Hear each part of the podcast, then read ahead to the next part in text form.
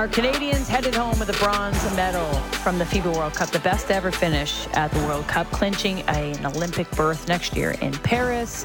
Lots to celebrate around this team and their ceiling, which continues to rise. And We've been excited to be a part of this story the last couple of weeks, and someone that's been there uh, for a very, very long time, helping build Canada up to this point, is joining us next. Our insider, brought to you by Don Valley North Lexus, where you can expect excellence online and in the showroom. Visit DonValleyNorthLexus.com. It's Michael Bartlett, Canadian basketball CEO. Congratulations yes, indeed. on an incredible run at the FIBA World Cup, and welcome back. I know it's been a, a little bit of a journey to get back home, but uh, we're glad to have you on the radio, and congrats on the success. Yes, thank you, and, and good morning, Ailish and Jesse. Yeah, it was fun uh, coming through customs last night. If they asked if there was anything to declare, I said, "Yeah, one precious metal." Oh, amazing! Yeah, was there was there? so good. I don't know what time you landed at, but sometimes there's a little welcoming committee. Uh, did anything special happen at the airport with uh, with the mouse? Uh, yeah, I know a lot of the guys came through on different flights, so there was a uh, good contingent for them. I uh, I came through solo, jumped in a car, and headed straight home to Stratford. And it was great to see the family last night. Well, uh, congratulations again. Just an amazing performance by the, the men's team uh, over in Indonesia and then Philippines. Like when the final buzzer sounded, uh, what were the emotions that were, were not the one through? to push it OT? Yeah. that one. that one. Well, we can get your thoughts on that one too. But when the, the game was officially over and you knew that Canada had won the bronze over a rival like the United States, uh, what was what was going through your mind? Um, I'll, I'll actually say it was it was just pure joy, and eh, because of the way that overtime went, we almost had kind of a 30 to 40 second head start of realizing like, oh my goodness, like this is happening. So being able to collect um, with the support staff that were all kind of filing out of the locker room, and you know sharing hugs and enjoy with each other. It, it was actually very different than the game against Spain, which was tense right until the last minute and or the last second, in fact. And the flood of relief that came from that one, that, that one was very emotional because we had punched our ticket to the Olympics. That really was our stated goal from uh, day one. We did not ever and do not ever want to play in a last minute qualifying uh, no. tournament. Canada deserves better. Our, our program deserves better. So then counter that to the bronze game. It was just pure elation and joy and you know, squashing the giant of the U.S. in the process. It, uh, it just adds another moment for Canada, another moment for the program, and we were just thrilled. Yeah, it's always nice to beat the Americans, especially now that they all want to bring their superstars over. I think you started yeah, that, and, nice, eh? and uh, the nice. the Avengers maybe headed to Paris. Um, but that moment, you celebrate. You mentioned it. You kind of got the first monkey off the back um, earlier in the tournament, beating Spain and clinching. How much of of a relief, almost, or how much of a clear head did the guys have for the rest of the tournament, knowing that one goal had been accomplished and they really only had one left, and that was to at least medal and at least get there on the podium? Yeah, I think you know it sunk in for all of them uh, that uh, part one and, and the one that we talked about from the beginning. You know, I think back to the meeting that we had in Las Vegas uh, with the players shortly after the crushing defeat against the Czechs um, in Victoria, when we reset the table and, and created this core strategy. Uh, at that time, we talked a lot about the path to Paris and, and what we have to do to qualify. And you know, we've been talking about it ever since that day about what qualifying for Paris needed to look like. But it was actually in that meeting that Melvin Ejim said, you know, while we're at it, you know, I, I agree we should qualify for Paris, but we should just go win a World Cup medal too. So, you know, it the guys are wired differently. Um, they're they're very focused. In fact, after that that game against Spain, you know, there was no celebration, no party. We were all relieved. We go back into the team room afterwards, and they're just all playing Mario Kart, um, getting ready for the flight to Manila the next day, right? So they were they were just like, okay, check, done, moving on, and and they were very focused throughout the entire tournament, and they were so excited uh, to get a chance to to play the U.S. Um, some of their teammates, some of their rivals in the league, and then to get that monkey off our back too with a big win against that program. It was just uh, everything these guys had hoped for. And, and, they're not the only Canadian team to have success uh, in the basketball program as part of Canada basketball. Like the, the five on five teams, so you tweeted, competed for a medal in nine of 10 tournaments since October uh, 2022. So, in your role with Canada basketball, like how best do you capitalize on the success that Canada basketball is currently undergoing? And with all the eyeballs that were on this tournament, like what's the best way that you guys can capitalize on that? Well, we've got we've got a great opportunity to unify the country through this sport. Um, you know, I was with Maple Leaf Sports Entertainment for a decade before joining Canada Basketball, and I saw firsthand uh, what the Raptors championship did for the country. Uh, we've tried to take that baton. The Raptors and, and MLSE are great supporters of Canada basketball, and we're we're trying to kind of take that baton and torch from them um, to unify Canada through winning. And and we know we've got a real shot when we go into Paris our men's and our women's five on five team and you know most expectedly our, our women's 3x3 team will all compete for medals. Um, we got a great note from David Shoemaker at the COC saying how excited he is um, to have basketball be a lead story for mm-hmm. Canada in Paris. Um, I think, you know, I think back to just a young person growing up myself, uh, what the Olympics meant to me, how it shut down my household for two weeks every time that Canada took to the stage somewhere. And, you know, basketball was never a focal point of that story. Uh, I remember being on the living room floor when Ben Johnson won and being on the living room floor the next day when they took the medal away. Like, I remember those moments. Uh, I remember where I was when Sid scored the goal, when the women won soccer gold. There's so many Olympic moments that are iconic for the country. And when we think about what basketball can be for the country in this Olympics and then coming up in LA 28, this is just the beginning. And, you know, brands certainly that want to jump on board with us, it's my job certainly to to make sure that we have brands that partner with us so that we can invest back in basketball and in, the winning and in the growth of the game. Um, this is a great time to get on board because we've got a real shot to uh, to unify the country and do something on the world stage. Yeah, Canada basketball is no longer just a, a fun story, right? There's more expectations now. There's a Olympic gold medal, silver medal, bronze medal on the table. There's continuing to raise the ceiling, and I wonder for you with this Olympic berth, with the FIBA World Cup uh, medal, and with some of the biggest names in basketball going to be on your team. Like Shai Gilgeous-Alexander has really, you know, he's been someone we've followed, but I think he's a global name now. Hopefully, Jamal Murray is a global name that people will recognize, and, and more and more. And of course, Dillon Brooks. But I wonder for you how this changes expectations, how you continue goal setting to not just show up, but to, to medal and to continue to grow this program, specifically next year at the Paris Olympics. Well, you know, you use the word change, Ailish. It doesn't actually change the expectation at all. For the last 24 months, our ambition and expectation has been just this uh, to be a podium team each and every time we compete internationally. And that's our men's, our women's, our 3x3, all the age group teams. That's what we expect of ourselves. So the expectations don't change. I think maybe Canada, more of Canada wakes up to the fact that we have this expectation of ourselves and they should share in that expectation of us. Ultimately, the promise that we're making to our athletes, too, is when they compete on the global stage for Canada. It's an opportunity for us and them to make them household names across the world. And I think, you know, that promise was kept for Shai and Dillon and and Lu and so many others, and, and now head coach Jordi Fernandez. Like these are names that because of their investment in time in Canada basketball, these are now names that are known across the world, and, and quite frankly, probably names that are known more to Canadians too. And and that's a promise that we make to our athletes that we want to give them brag-worthy experiences, but then also give them brand-building opportunity too.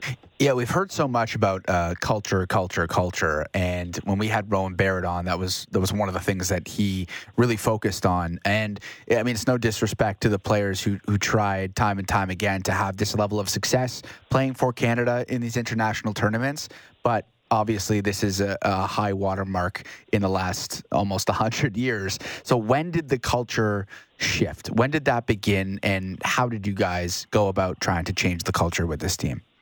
Well, I think you know, we talk about ambition, and the board uh, of Canada Basketball is filled of uh, individuals and business leaders from across Canada. That many of them entrepreneurial, many of them um, see what basketball can be for this country, and they've given the organization permission to maybe act a little bigger than we are before we're even that size, and invest a little more than we have before we even have it. And you know, ultimately, winning is going to churn more opportunity for us to um, realize some of those financial gains and commercial opportunities that we can invest back into the program. But it was kind of like the board took the handcuffs off of the organization and said, This is our time. We know this is the time now. We cannot be an organization that waits for the winning in order to spend like we're winning. So we have invested significantly uh, more in our men's and women's and 3x3 programs over the course of the last few years, but we've invested it in the areas that are culture defining and competitive advantage defining. So that can be the length of training camp, uh, the conditions of training camps.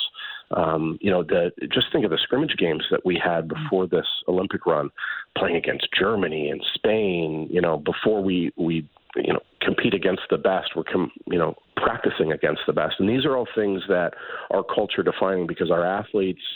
Uh, see this as an investment in their time. It's not just us asking them to put time into us. It's us investing in that uh, opportunity for them too. And whether it be our, our women who, who finished fourth in the World Cup, our men who now have bronze, those athletes also go back into their professional season after those runs, having had um, a great physical and personal and, and psychological experience. So they end up having a better season as a result of it, too. And that's part of the value prop that we're delivering as well talking to Canadian basketball CEO uh, Michael Bartlett. So we had Rowan Bar- uh, Barrett on, as Jesse mentioned last week, and he said this was right after clinching uh, the Olympic berth that he was already getting calls uh, for sponsors, already getting scheduling for this next couple uh, months in terms of games. So what happens now? Like, what do you guys focus on? Obviously, the encore performance, but as you mentioned, trying to get this team ready for Paris. Is there scheduling? Is there uh, big meetings that have to happen before? You know, it's it's already around the corner. It feels like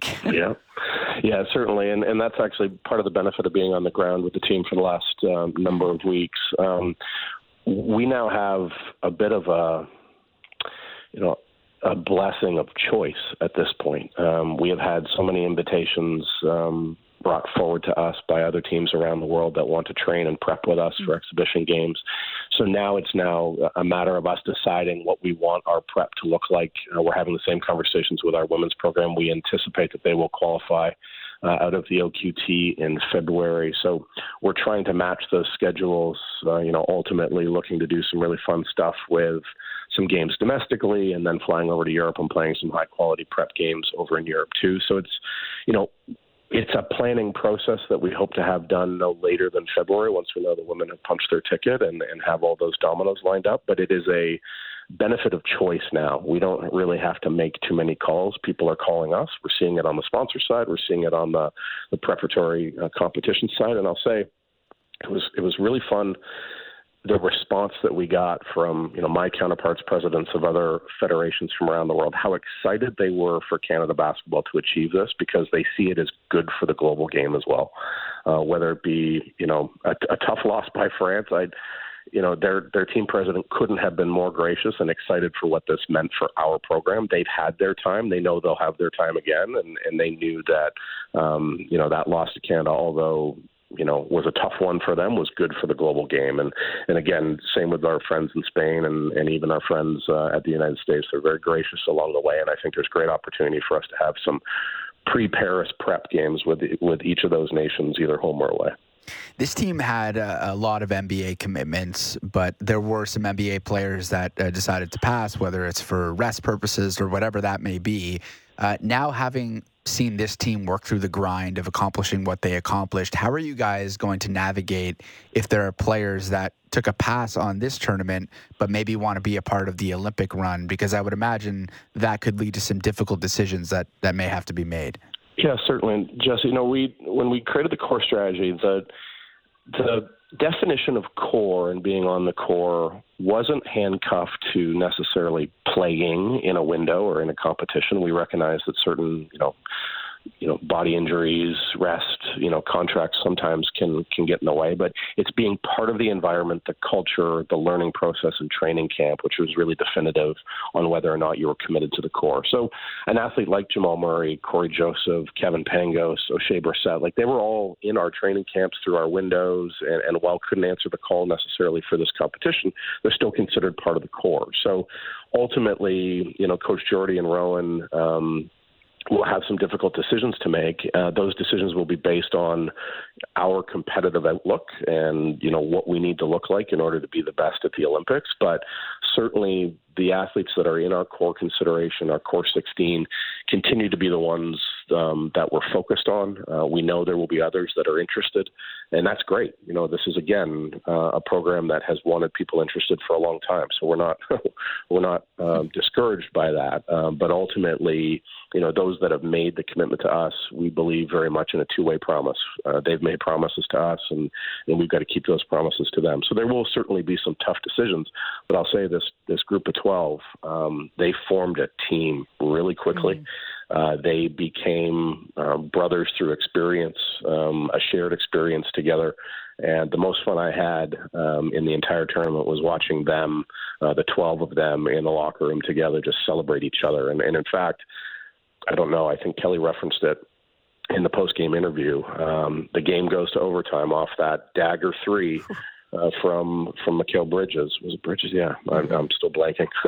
and um, and in the huddle, uh, one of the players says, "Guys, how lucky are we to have five more minutes to be on the court together?" Um, what a what a great response! And as soon as I heard that, somebody texted me. They're like, "Oh my God, that was gutting." I'm like, "No, we got this. I have no doubt that we have this." Uh, because as soon as I heard the team say that to each other, I knew that this was something special.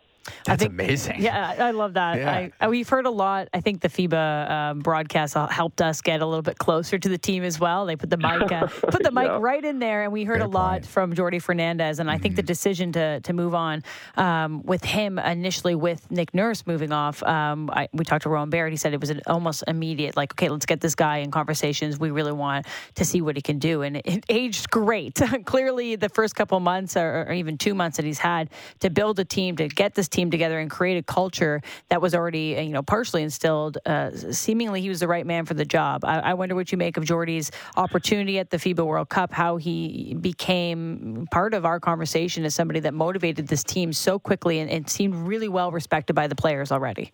Yeah, he's. Um God, he's one of us for sure. Like if if you could, I think he'd change his. Yeah, he he's a proud Spaniard, but uh, he could hold the the culture of a Canadian passport in his back pocket pretty easily. He's uh, he's Canadian through and through in the way that he approaches life.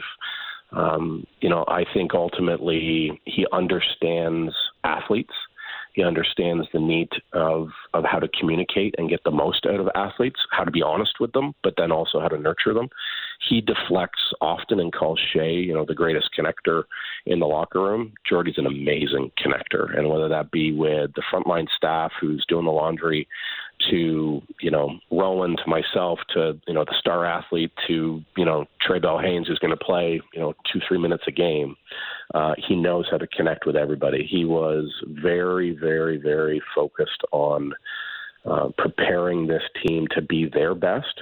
Um, he's, he's kind of a no ego amigo as well. Didn't really want to be in the limelight, but I think Canada should be very proud of, of their adopted son and Jordi. Uh, I know actually happy accident. Uh, the Raptors are hosting Sacramento Kings out in Vancouver for an NBA preseason game. Jordi's going to get the loudest applause in the entire building. I think uh, he's certainly one of us, and uh, you know, proud to get to know him and become a friend of his over the last six weeks as well. Uh, last one for you, Michael, this morning. Appreciate your time, especially on the jet lag. Uh, Dillon Brooks, definitely a, a, story that I think has won over a lot of Canadian hearts. Uh, his maybe narrative shift, the way that he put this team um, on his back, plays with a lot of pride, plays with a lot of energy and grit. Dillon Brooks, maybe even the reason that LeBron James and co want to come to the Paris Olympics. Olympics yeah, right. next year. Uh, I think he put them on uh, on notice a little bit, and, and they're going to get their team together. But uh, the story of Dillon Brooks, I think we don't get the full perspective. We're not there on the ground. We're not, you know, sharing this story with him as close as you are. But him as a person, him as a player, like it feels like we uh, we got a good one, and we should be really proud that he plays for Canada and not any other team. Yeah, we certainly should. And, you know, there's a few instances. I'll say, like, the Philippines basketball culture loves the LA Lakers. Like there's more Lakers jerseys than any other jersey uh, outside of LA that I've ever seen, and um, they would routinely boo him. You know, the minute that he got the ball, the minute he was introduced, mm-hmm. hearing them cheer MVP for him That's at the end of the game was so amazing. Um, yeah, here's here's the take on on Dillon and what the rest of the world didn't get a chance to see. First guy out of the locker room so that he can stand in the tunnel and do his personal, you know, high five with every mm-hmm. guy as they come out to get ready.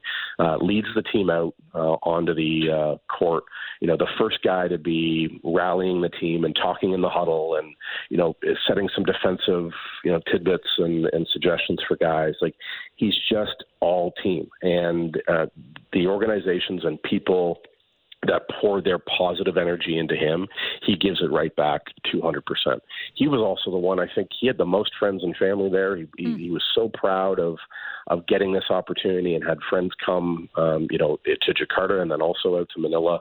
Uh, so it was just wonderful to see how he bled um, and, and wore the, the Canadian flag on his sleeve, uh, his heart on his sleeve throughout the entire tournament. And I think Canada's got one to fall in love with for decades. For yeah, sure. I can't wait to see how he follows it up at the Paris Olympics. Um, I, it's been a really wonderful story being able to cover Canada's run at the FIBA World Cup. Congratulations again. Yeah, keep that bronze medal in sight because hopefully you can add another one uh, next year to the podium um, in Paris. Thanks so much for coming on and congrats once again, Michael. Thanks so much. Appreciate it. That's Michael Bartlett, Canada Basketball CEO. That was excellent. And our insider, brought to you by Don Valley North Lexus, where we can expect excellence online and in the showroom. Visit DonValleyNorthLexus.com. You can tell why he's a CEO. There's some very eloquent and uh, well stated answers. No, that was awesome. making jiu-jitsu bets in our spare time. Um, really great insight about the players that might not be currently um, involved in the process, but maybe looking forward for Paris Olympics. I think that will be a lot of conversations about how they build this roster. But you have a lot of faces that we know will be there and will be a part of this moving forward. Canada's a young team, so that should be inspiring a lot of confidence for fans. Paris Olympics just around the corner, as we mentioned. LeBron James uh, deciding that he's going to spearhead a bunch of American stars to come play at the Paris Olympics. That's the Dillon Brooks effect. He wants to go toe to toe with Canada's. Had to villain. try and steal the headlines, eh? Yeah, yeah. Couldn't let Canada we'll, bask we'll in the glow for next like year, three right? days. We'll see you next year. Yeah, I, am not. I'm not concerned yet. I, I do think for Canada, like you just you got to take the best players available, especially now considering the U.S. is going to send that loaded team, and mm-hmm. you would think other other countries' teams are going to reload as best they can because Canada is clearly a, a threat now. And if Jamal Murray wants to play, which I believe he does by all accounts, then he has to be there. Uh, Andrew Wiggins is probably going to be the big one if he Michael decides Bartlett he wants to play. Say Andrew Wiggins did not say Andrew Wiggins. He was mentioning names. No. He might have just missed it, but but Ben Mathurin should probably mm-hmm. be there. And I I do feel like there's. Uh, despite you know all the blood, sweat, and tears that this roster has put in to get them to where they need to go, you do have, I think, a, an obligation to the program as a whole to try and put the best result forward. And the best way to do that is have the best players. Two things. Up. Two things I really liked from that conversation. One was the idea that Canada now has another whole team, a story to follow at the Paris Olympics. Like I love swimming and I love track, and sometimes I feel like that's all we really get from Canada at the Olympics, or at least coverage wise, right? We know those stories of some of our incredible swimmers and incredible track athletes, but I know there's a lot of other Canadians that, that participate, but now you have Canada basketball being one of the, the, the lead stories. Like they qualified after they haven't for 20 something years. They're coming in with global superstar names. I think it's going to be great for casual Canadian Olympic fans to have another entire storyline to follow and an exciting fresh one. And he mentioned not just this Canadian basketball team, but some of the other versions of, of Canada basketball being um, ready to go at Paris Olympics. And then secondly, the fact that now they can pick and choose. They are they're getting op- options from other teams and other countries that want to train with Canada. Like Canada earned that opportunity to say, actually, we want to play a friendly with you. We want to train with you. You have some of the best uh, caliber facilities and coaching that we want to partner with. And I think that that is such a blessing that Canada earned. Like they they were probably not the team that people wanted to pair up with or learn from for the last 20 years. And now they've come onto this global stage and they are in the driver's seat, so to say. So they can prepare themselves the best for the Paris Olympics couldn't have said the same, you know, previously when they weren't a top tier opponent in the world. So not just winning in a medal that means something, it's all the things that go in behind the scenes, more fandom, more opportunities to train. And you know we're going to hear in the next couple of years, maybe 2 years, maybe 1 year, that basketball signups have grown in Canada, right? You see them at the at the Olympics, you saw them at the mm-hmm. FIBA World Cup, and I know time was kind of not at uh, the easiest for East Coast viewers, but if you you have a kid that's going to watch the Paris Olympics, wow, I want to play basketball. Like it's so easy to see that trickle effect. Like I see it in women's hockey all the time. If you can see it, you can be it. I think we're going to see a lot more participation. I really hope so because uh, this is a, a, really important moment for Canada and our country, and I'm looking forward to seeing what they do at the Paris Olympics. For sure, very well said. And and the first thing that I would do if I was Michael Bartlett as CEO is invite Latvia, Slovenia, Germany, all the hot shooting teams mm-hmm. into the Raptors practice facility to Go use, use the shooting OVO machine board. and just completely disrupt everything that they had working for them. Maybe make sure they use it two weeks before the Olympics next year so that they can uh, get cold and, and just don't let Dillon Brooks uh, give them any top That's secrets true. about it. One free suggestion I would also have for Canada basketball is sell jerseys make them accessible, make the gear, the merch nicer and more accessible because I want to see us repping sweet Dillon Brooks jerseys come next year. It's hard to find anything Canada basketball. So, boom, get the merch pumping because A, you make money, but B, you grow the fan base. Hopefully, Michael's still listening. I'm sure he's listening. um, okay, let's shift one last time to the Blue Jays. Kaitlyn McGrath will join us, reporter at The Athletic. Uh, 10 uh, 4 loss to kick off what is the most important series of the season. We Woof. said it before. Uh, but good thing is, they got another opportunity tonight with Hyun-Jin Ryu on the mound. A lot of people are feeling good about Hyun-Jin Ryu as of late. They got some anchor picks in for a wake and rake as well. Um, so we'll go through all that with Kaitlyn as the Blue Jays are just half a game up on Texas now for that wild card spot. Uh, things can change real quick. So, how do the Blue Jays stop the slide? And as John Schneider said last night, flush this one. Kaitlyn joins us after the break on the Fan Morning Show with Jesse and Ailish. Dive deep into Toronto sports and the NFL. The JD Bunkis Podcast. Subscribe and download the show on Apple, Spotify, or wherever you get your podcasts.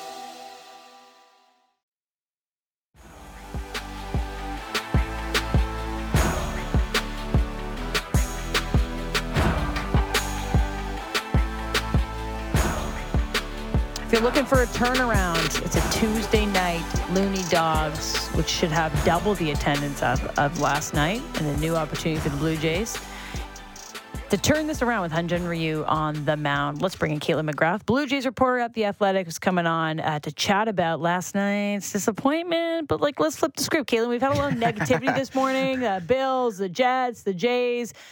What can we find to be positive about this morning, Kaitlyn? I mean, maybe it's the Loonie Dog. Yeah, People really enjoy those. I mean, I just love a good Loonie Dog. Kaitlyn knows her audience. It brings good fans. Oh, yeah, here's the spin. It brings a lot of fans tonight, which they're going to need, as Kevin Kiermaier like pleaded for, and we didn't see last night. And maybe that just inspires a little bit of of oomph or a little bit of extra mustard in their play tonight. Yeah, maybe. I mean, the crowd thing was weird yesterday. Like I don't fully understand it. I think people are trying to come up with reasons on Twitter, like Monday Night Football. Was mm-hmm. like, I don't really buy that. Like, I don't think there's that many people needing to stay home and watch the Bills.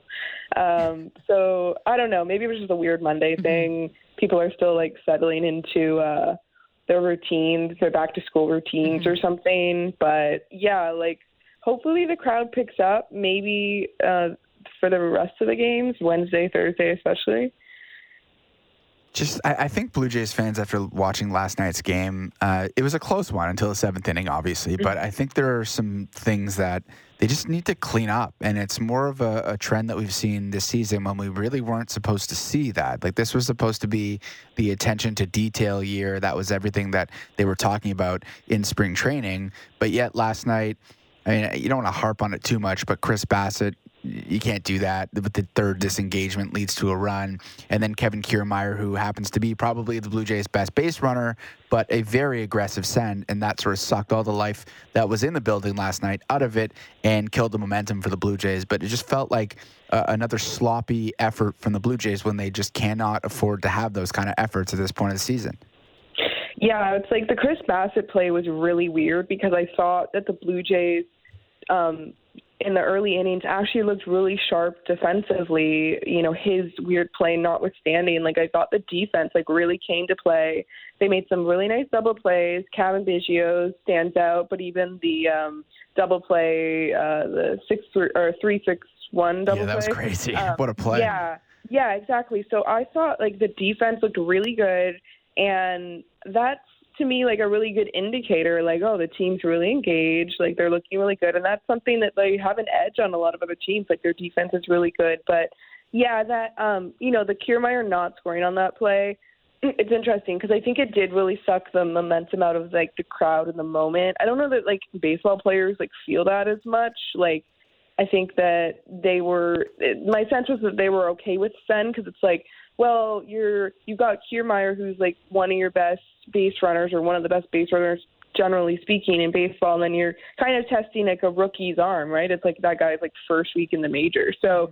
Um, I, you know, I, I can see like both arguments where I can see like, you know what, you had Bo coming up, no one was out. You could have had a guy on first and third, just hold it and like let's build like let's build this. You should rely on Bo or Vlad being able to drive in that run. At the same time, I can see how you think like, well, it's Kiermaier to rookie in left field. Like, let's test that arm, and it really didn't work out for them. I feel like it's part. That's the macros or the micro. I feel on a macro perspective, like that has been sort of the issue with the team this year. Like for a team that is in a playoff spot, one thing that's blown me away from the fan base's perspective is just how negative everybody's been. Like their record is not bad, but if you go look at the message boards or you get the vibe of the team Don't on Twitter, the message boards, I'm just saying Jesse. it's all part of research. but but it's like just there's a prevailing thought that this team is just not good enough. Yet they have the best pitching in baseball and potentially one of the better bullpens in baseball. Like, why do you think that there is this belief out there that they just won't be able to get it done? Yeah, I know you mean. I uh, steer clear of the comment section more than I usually do this year. Um, you know, I, I have thought about this a lot. I wrote about it a little bit. I, you know, I think there's several reasons, and it's just kind of my own sort of theories, I guess. But one, I, I don't know that like pitching, great pitching excites people the way that like great offense does. I think that's probably like just going back to sort of the history of the Blue Jays, if you will. The sense is like the Blue Jays have always actually been more of an offensive team. Um, in this era, definitely been more offensive. You think back to like 2021 when they had basically the best offense in baseball again last year as well, one of the best offenses. And then you think back to like 2015 team um, where they just hit really, really well. And, you know, it's just been a thing very much lately where people get really excited about an offense and you can kind of rely on Toronto to have a good offense and it's not been like that this year. And so I think that is driving sort of the disappointment and some focal figures in that. You know Vlad probably leading the way in terms of not having the season people wanted from him but you could kind of go down the list excluding a few guys. I think you exclude like Bo from that conversation. He's been great. I think Kiermaier has been really great. I think there's a lot of guys in the lineup have who have done um, you know well. Cavan Biggio is having a good year offensively, um, but I think that you talk about like some of the main guys and they're not giving you what you expected to get, and that feels like a drag because it's like, well, if you have like Kikuchi pitching seven scoreless innings but they lose one nothing, like no one's getting that excited about a Kikuchi outing, right? Like I think, and that's happened several times this year. Not necessarily losing one nothing, but just like having a great pitching performance. You know, Kevin Gausman's happened a number of times where they just don't score for him, and then you're kind of feeling like a wasted pitching performance. So I think that's a big thing. I'd also add that their performance, just generally speaking, against their own division, I feel like really sucked the air out of mm. this team because it felt so early on like the division was out of reach. Like you couldn't win a game against Boston in the first half. You were really getting smoked by the Orioles. You did sort of fine against the Yankees and the Rays, but overall your record against your own division was so bad and that was a very frustrating thing that I think that all the hope of winning the division felt kind of lost early on.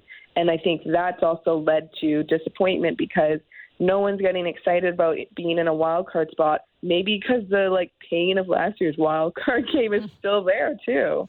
Well, the good thing is, Kaitlyn, they have five straight series against uh, AL East teams to wrap this up. So, uh, looking uh, looking ahead to that, they can rewrite that narrative. Um, you're talking about good offensive teams, which is fun to cheer for. For well, the Texas Rangers are one of the best offensive teams in baseball. I know they race out to that hot start, and they were at the big league at the AL West, and then they certainly fell off for some reason. But they didn't look like the the terrible team that we had been hoping that the Blue Jays could pounce on as of late. I mean, they dropped 16 of their last 23, but now they've won three straight. Uh, they are an offensive uh, force. We saw that last night. Um, maybe do we underestimate the Rangers a little bit in terms of what they can show? And they're in the same position as the Blue Jays, fighting for a wild card spot. Those can be dangerous teams to play against. Yeah, I think with the the Rangers, you really don't want them to get any sort of momentum here because they're they are a good team. They're a really good lineup, and the recipe for their success has been being able to really outscore other teams, and then their biggest weakness, which is their bullpen, doesn't really flare up very much because they have a big enough lead. So obviously that's what happened yesterday. And it felt like, yeah, if the Blue Jays kept it close, I think all bets were off in the late innings because I do think the Blue Jays, in theory, had the edge over their bullpen. Didn't work out yesterday. You know, the Blue Jays bullpen gave up the grand slam and really put that game out of reach. So you go back at it today. But yeah, I think that the issue with the Rangers um, in this lull for them hasn't totally. I mean, obviously they haven't been scoring as much.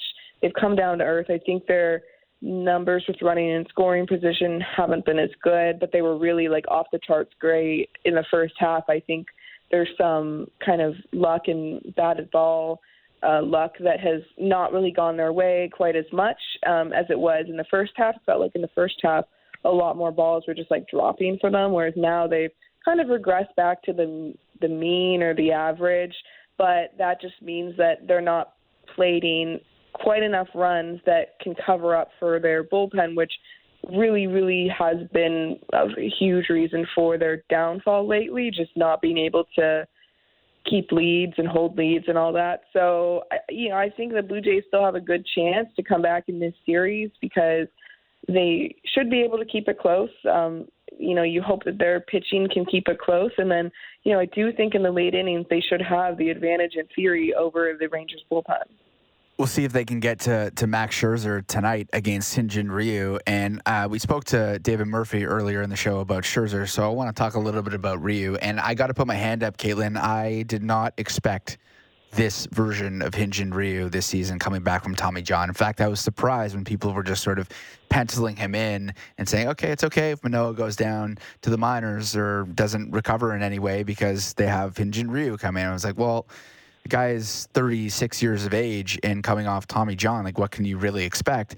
And lo and behold, he's allowed 10 runs all season since he came back on August the 1st. Like, he has a 265 ERA, 106 whip. The guy has been that good for this team. Just what kind of a boon has that been for this Blue Jays team uh, who certainly needs every good start that it can get?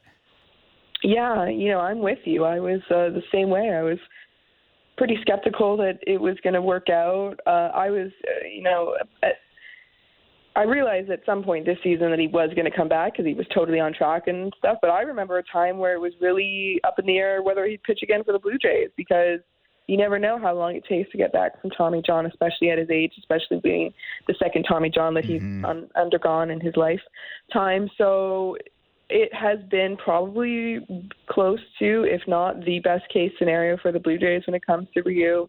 How effective he's been. You know, the Blue Jays are using him fairly carefully. He's really only gone five innings um, in most of his starts. I think they're not really pushing him too much. Although, don't I think if he was really, really rolling, maybe you go six with him, but I wouldn't see him being pushed any further than that. Um, five seems to be where they're really comfortable with him going, and it's really worked out. He's looked great. He's looked very vintage Ryu. It's it's nice to see. Honestly, I think it's nice for him to have this um, to close out at least this contract with kind of looking like his old self again and looking like the guy that the Blue Jays, you know, brought in to turn the page on the franchise essentially and and move them from a rebuilding team to a contending team. And he did that. And he's a big reason why they have been contending the last number of years. Um, and he really was kind of the first domino to fall in that regard.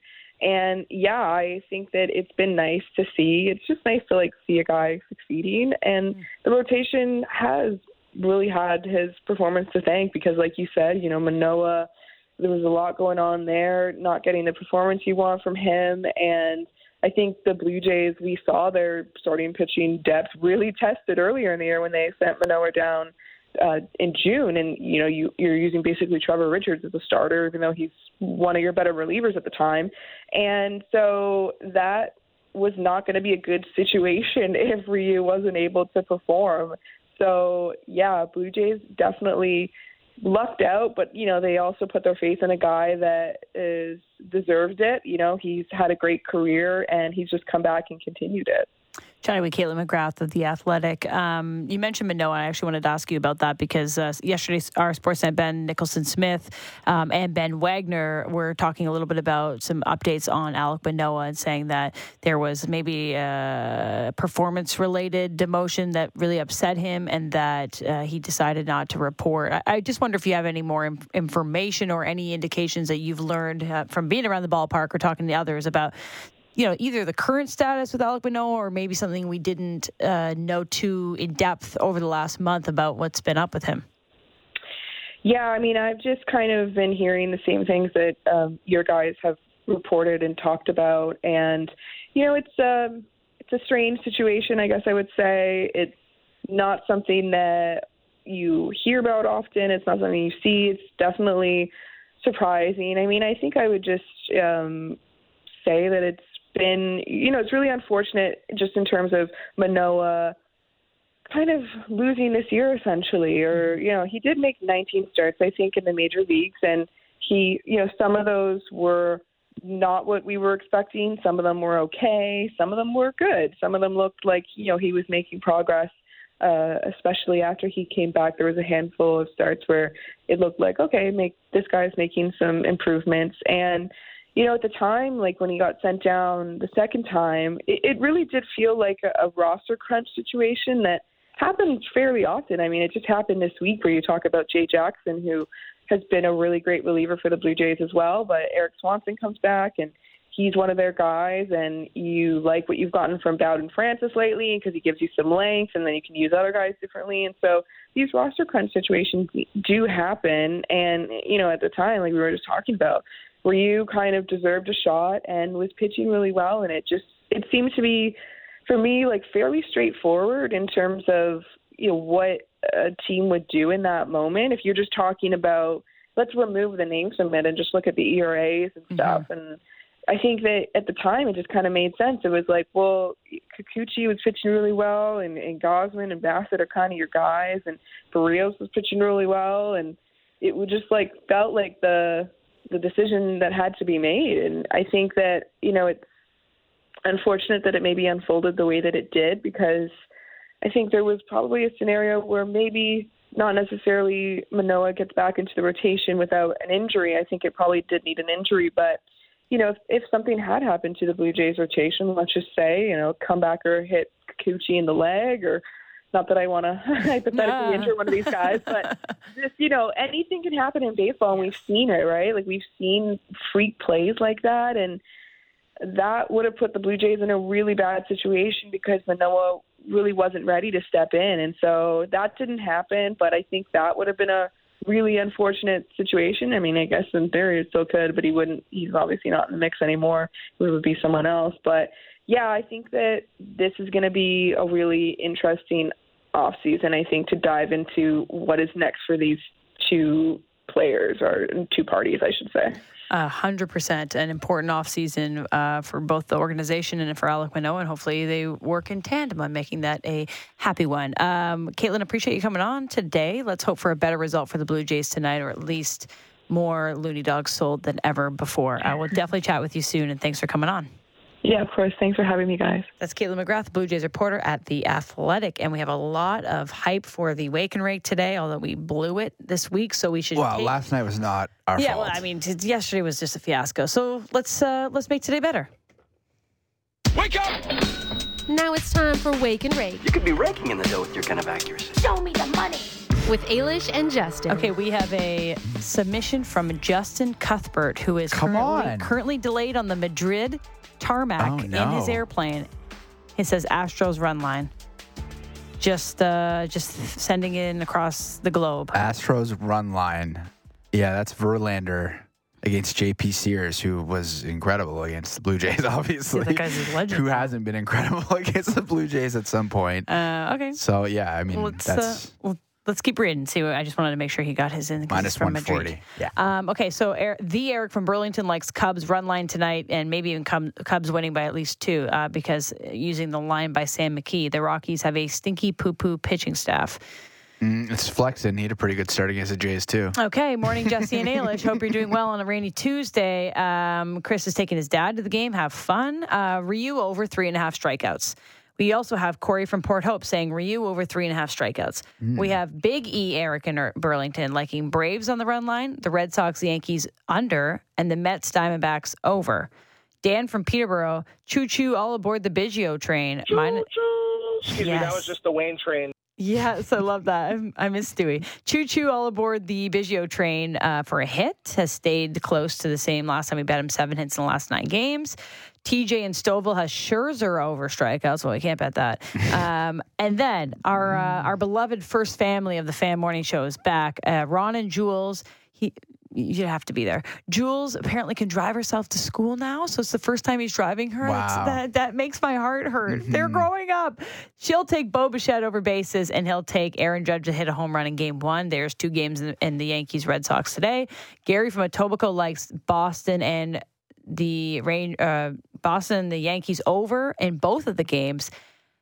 That's a lot of submissions. I'll tell you mine, which will be over in the Cardinals and Orioles. Uh, that game will have two uh, a pitcher that has never pitched, John Means, and Adam Wainwright, who has an 8.19 ERA, and there's two good offenses there with the Orioles and the Cardinals. So I'm going to pick that. It's over 10 and a half. What are you doing? I'm going with uh, the San Diego Padres money line over the Dodgers. Now you might be thinking, well, the Dodgers are really good. Why would you do that? It's because Lance Lynn is on the mound, and they acquired him from the Chicago White Sox, and in four starts.